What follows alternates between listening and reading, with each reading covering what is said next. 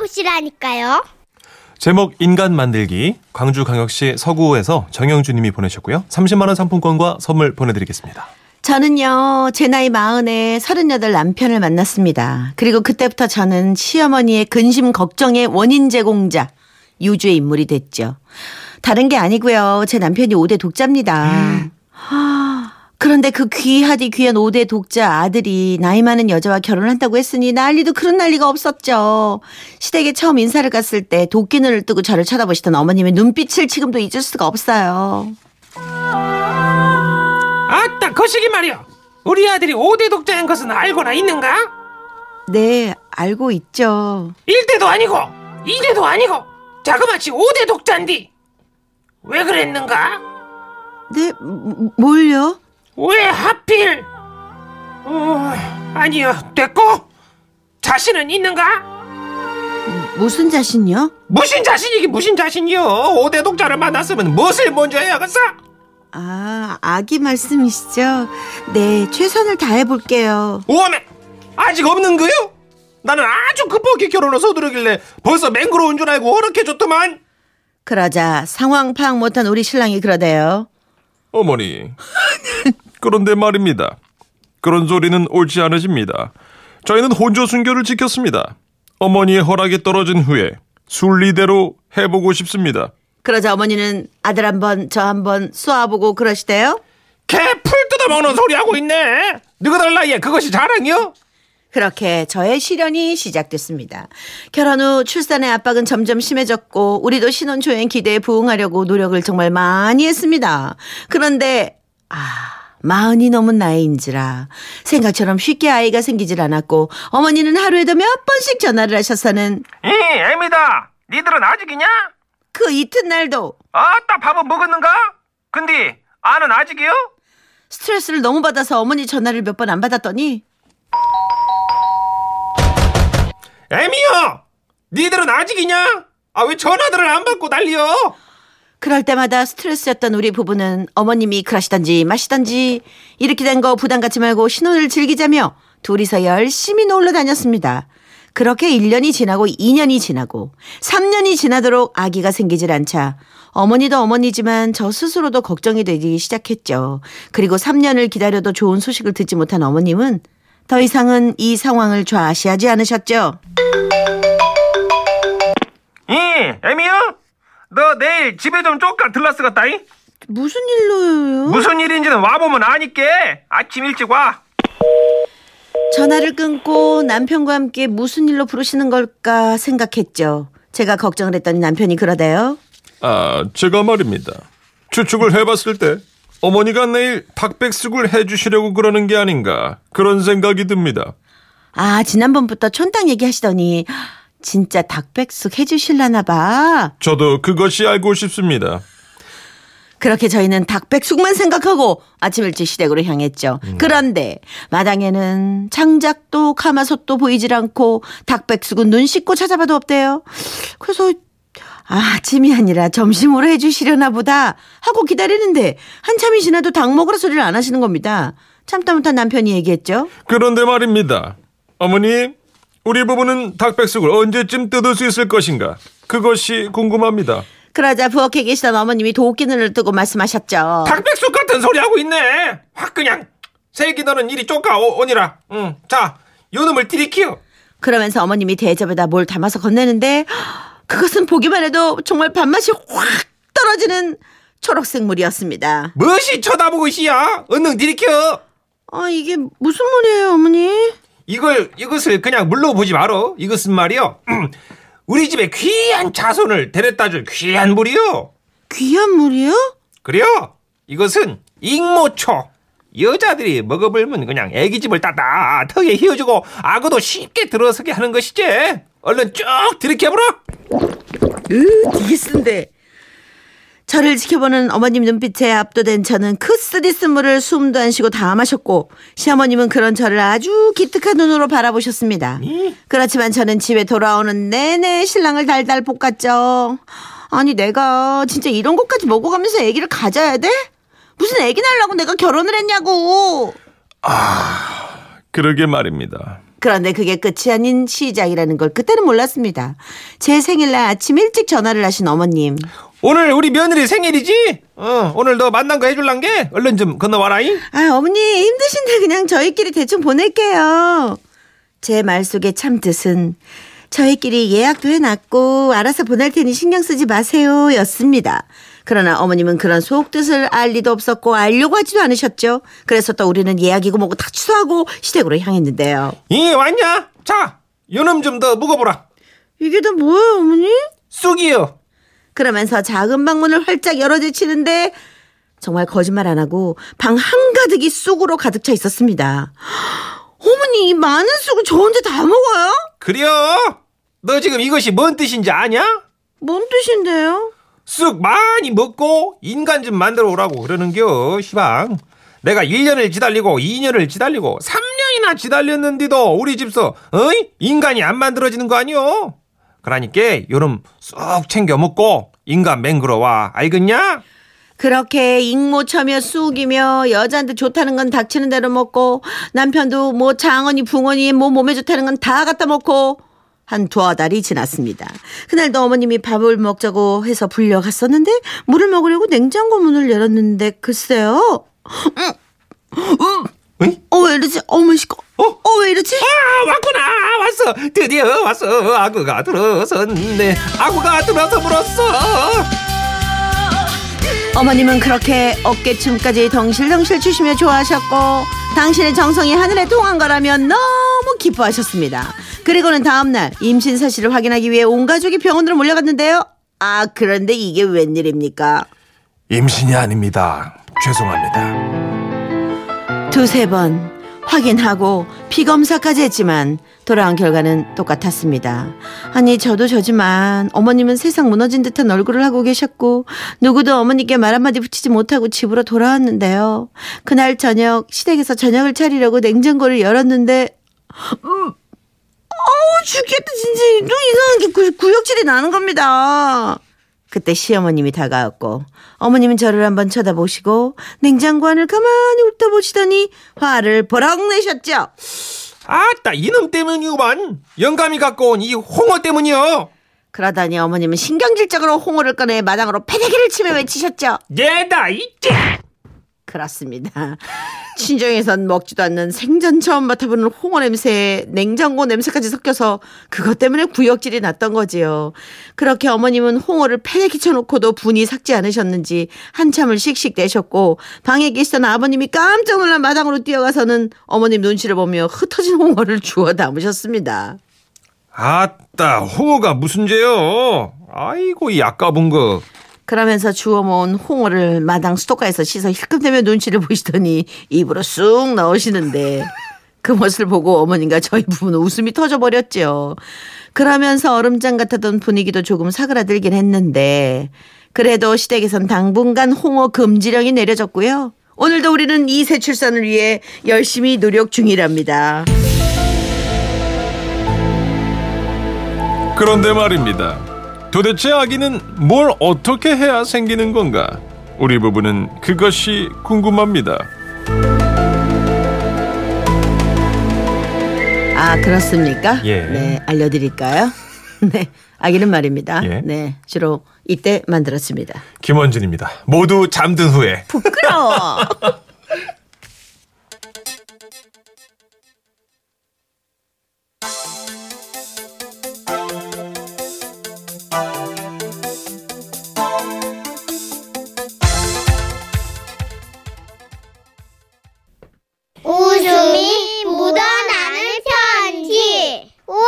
완전 재밌지. 늦바람이 무섭다. 전북 전주시 완산구에 사시는 김진석 씨가 보내주신 사연입니다. 아, 삼십만 원 상당의 상품권과 선물 보내드릴게요.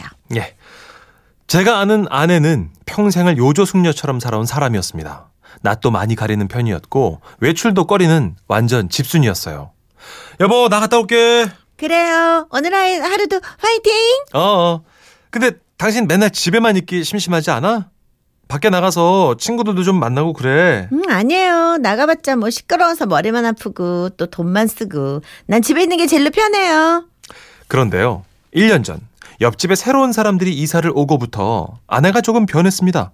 낯선 사람들이랑은 말도 잘 섞지 않았는데 웬일인지 옆집 아주머니랑은 쉽게 친해지더라고요. 여보, 나왔어. 아니, 그래가지고 제가 있잖아. 네. 어머, 철수 엄마도 그래요. 나왔던데. 여보. 여보, 나 왔대도. 어, 예, 그렇다니까요. 글쎄요. 네.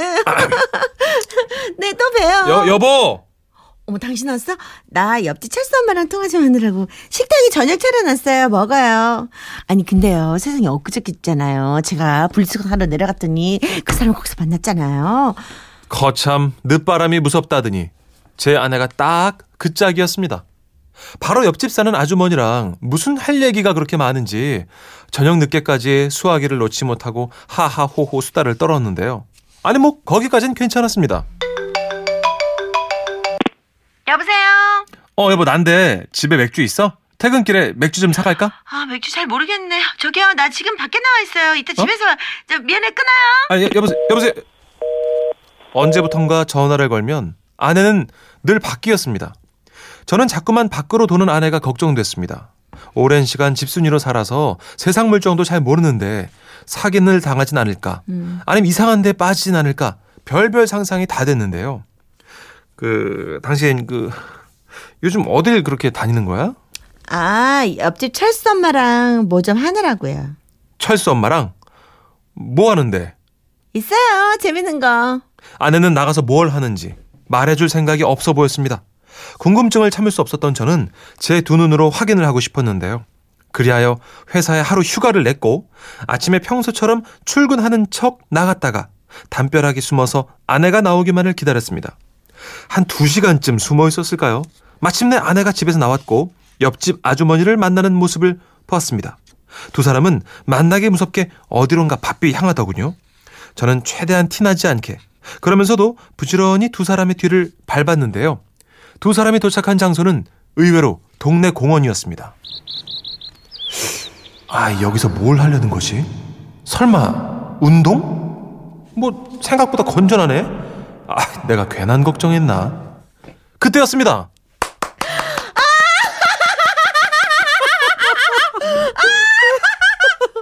두 사람은 공원 한복판에 마주보고 서더니 갑자기 박수를 치면서 세상 떠나가라 껄껄 웃기 시작했는데요.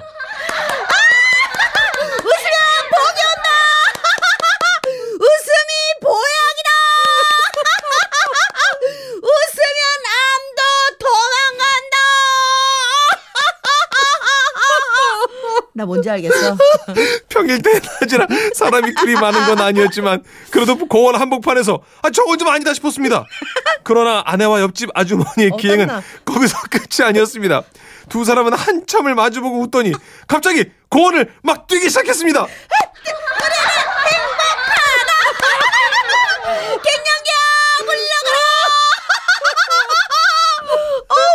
갱년기야, 물러가라. 나 면역력이 막 돌아지고 땀이 나면서. 난 이런 애들 때문에 미치겠네.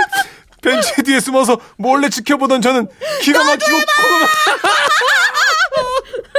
기가 막혀서 이 광경을 급히 휴대폰으로 촬영을 했는데요. 그때였습니다. 아이고, 저 두 사람 또 나왔네. 또 나왔어. 어? 그러게 말이요. 아, 다 참 재미있게도 논단 말이요. 근데 옆에 있으면 말이요, 나가장 정신이 사나워지는 것 같단 게. 우리 쫄, 쫄로 가세요. 돌아가세요. 어, 어따매 몸청도 조합으로. 저는 그 얘기를 듣고 부끄러워서 고개를 들 수가 없었습니다. 아내는 제가 알던 그 아내가 아니었어요. 조신의 표본, 살아있는 신사임당, 이 시대의 마지막 여우조 숙녀였던 아내가, 그것도 공원 한복판에서 아! 웃음이 보약이다! 웃으면 암도 도망간다! 이런 행동을 스스럼 없이 하고 있다니 저는 진짜 혼란스러웠는데요. 저는 어떻게 해서든 아내를 말리고 싶었습니다. 그래서 그날 저녁. 여보, 저 당신 혹시 오늘도 밖에 나갔어? 나갔죠. 그래. 근데 말이야, 그 당신 진짜 밖에 나가서 뭐 해? 아이, 뭐 그냥 산책도 하고 뭐 그렇죠 뭐. 그래. 근데 당신 그 카드는 통 안 쓰는 것 같아. 산책 말고 뭐 쇼핑을 좀 해보면 어떨까? 아이, 갑자기 쇼핑은 아유 됐어요. 그래. 어. 근데 당신 내일도 나가야 할 거야? 왜요? 나 나가는 거 싫어요? 아, 아니 아니 맨날 집에만 있던 사람이 자꾸 나가니까 신기해서. 아, 나가니까 좋더라고요. 아니 그 좋은 걸 왜 이제 알았나 몰라요. 아내는 즐거워 보였습니다. 그래서 저는 아내를 그냥 두기로 결심했는데요. 며칠 후. 여보세요. 어, 진성아, 나다. 너 지금 뭐하냐? 뭐하긴, 출근해서 일하고 있지. 이 시간에 웬일이야? 나, 너 회사야? 어. 야, 내가 지금 좀 이상한 광경을 좀 봤는데. 이상한 광경? 아, 참, 그, 그게 말이야. 어? 응? 아! 우리는 행복하다! 경영경 물러가라! 야, 야, 야, 야, 나 지금 들리냐, 이거? 야, 이거 제수씨 목소리. 야, 재수씨가 공원에서 오는 아주머니랑 막 웃으면서 막 뛰고 계신다. 야, 야, 너 알고 있었니? 어? 어, 있었어? 어, 어 집사람이 어, 우리 와이프가 요즘 스트레스가 많아서 그런 거니까 마, 너 마 그냥 모른 척하고 가, 마 빨리 소문내지 말고, 알았어?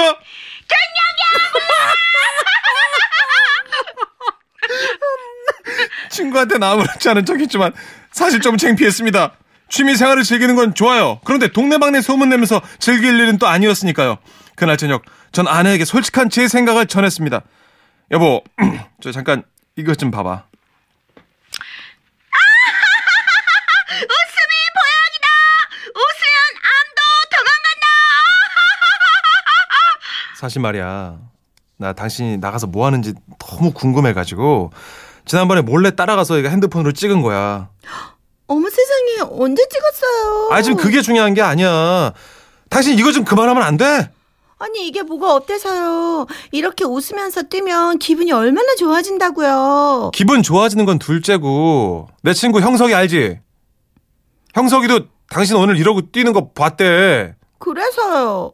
내가 행복하면 됐지. 아니, 아, 아, 그 말은 맞지만 행복을 좀 뭐랄까 다른 데서 찾으면 안 될까? 옆집 아줌마랑 이러는 거 말고 좋은 거 많잖아. 아, 내가 부탁 좀 할게. 부탁? 좋아요.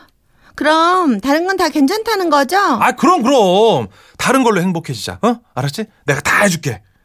그러나 저는 행복해질 수 없었습니다. 왜냐? 백화점에서 얼마, 영화관에서 얼마, 마트에서 얼마. 아내는 반항이라도 하듯 계속해서 카드를 긁어댔는데요. 아니 여보, 아, 당신 무슨 카드를 이렇게 많이 긁었어? 나 거짓말 들려고 그래? 아니 다 해준다면서요. 그래서 썼는데 왜요? 아니 그러니까 아, 적당하게 써야지, 형편껏. 이렇게 써도 행복해지지가 않는데 어떻게 적당히 써요? 왜 행복하지가 않아? 여보, 나 나가서 그냥 뛰고 싶어요. 막 웃고 싶다고요. 막 뛰면서 막 웃다 보면 엔돌핀이 펑펑 솟아난단 말이에요. 그러지 말고 당신도 나 따라서 한 번만 해봐요. 에? 아, 난 싫어. 난 절대 안 해. 아, 한 번만, 딱 한 번만 해보라니까요. 진짜요. 기분이 엄청 좋아진다니까요. 아이, 동네 창피하게 그걸 어떻게 해? 모자 쓰고 나가면 되잖아요. 내 말 한 번만 들어봐요. 진짜 기분 째진다니까. 기분이 째죠? 그렇다니까요. 사실 저는 귀가 좀 얇은 편입니다. 그래서 아내가 며칠 동안 설득을 하니 당연히 재간이 없더군요. 아, 나, 나 너무, 깨진다니까, 기분이. 아, 너무 뒤에가 보여. 나 큰일 났네. 그래서 결국 어느 저녁에 모자를 푹 눌러쓰고 아내를 따라 공원에 가게 됐는데요. 자, 나 한번 따라해봐봐요. 아, 이상한데. 아, 아, 아, 아, 아, 아니 크게 크게 웃어요. 아, 이렇게? 자, 이렇게? 자, 그러면요, 박수를 어. 치면서 한번 해봐봐요. 그럼 아, 박수를 쳐? 어. 더 잘 될 수도 있어요. 어. 자, 어. 웃으면 복이 온다! 웃으면 복이 온다! 이렇게? 어, 그런데 신기했습니다. 아내의 말만 따나 자꾸 웃으면서 펄쩍펄쩍 뛰어보니까 진짜로 기분이 좀 좋아지는 것 같더란 말입니다. 아, 갱년기야, 물러가라! 아, 박 부장아, 물러가라! 김 부장도 꺼져라! 땀나죠? 아우, 더워, 더워. 어, 그 후로도 아내는 여전히 옆집 아주머니랑 공원을 나가는데요. 전보다 많이 밝아진 모습입니다. 몇 초만 웃어도 수명이 연장된다던데, 그렇게 따지면 우리 아내는 분명히 장수할 겁니다. 그렇죠? 사실 한번 맛을 본 이후로 저도 따라 나서고 싶은 마음은 굴뚝 같은데요. 그러나 옆집 아주머니랑 파트너를 이룬 아내는 저를 데려갈 생각조차 안 하는 것 같습니다. 그렇다고 자진해서 따라 나설 수도 없고, 저 요즘 스트레스 받는 일이 많아서 미쳐버리겠거든요. 공원 가서 웃고 싶은데 어떻게 하면 좋을까요? 여보, 혹시 이 방송 듣고 있다면 간만에 나 좀 한번 데려가주라. 그립다 공원. 아, 아 이거 연결해야 돼. 오일이육님. 와, 나 너무 웃겨. 연결해야 돼. 아, 웃겨 죽겠다. 지라시 짱이다. 아마 이런 분이 한두 분이 아닐 겁니다. 예, 오구오육님. 어, 나 그 사람들 공원에서 본 것 같아요. 이게 네, 웃음 치료 있어요 진짜. 아, 아 처... 이게 어색해서 잘 못하시더라고요. 아, 저는 태어나서 처음 듣는 상황이에요. 네, 땀이 난다. 나도 아, 진짜 덥다 봤는데. 이거 신기하네요. 혹시... 그리고 기분도 은근 좋네요. 이게 또 땀이 나고 더워지면 면역력이 올라간대잖아. 아, 그래요? 네. 아, 자, 그러면 이거. 그냥 하면 창피하니까 야, 이 노래를 신기하다, 따라 부르면서 한번 해보세요. 야, 자, 어리베 하하하송 모든 게 그대를 우울하게 만드는 날이면 이 노래를 불러보게. 아직은 가슴에